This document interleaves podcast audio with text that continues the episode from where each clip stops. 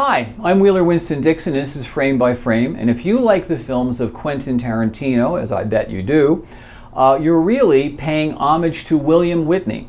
William Witney started his directorial career at the age of 21, and he worked for Republic Pictures, and he is the master of the modern chase and fight scene.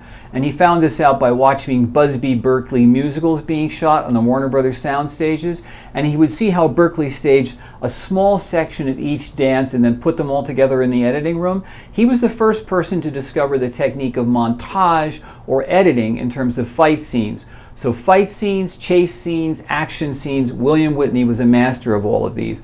He was incredibly prolific with more than 200 films to his credit. And Quentin Tarantino, in fact, at one point in his career, took a whole year off to do nothing but watch William Witney films.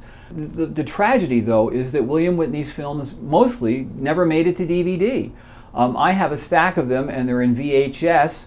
Uh, Quentin Tarantino has a stack of them, and they're all in 35 millimeter and 16 millimeter, and he pays you know enormous respect to him. Particularly, uh, Tarantino reveres William Witney over John Ford, and this has become quite controversial.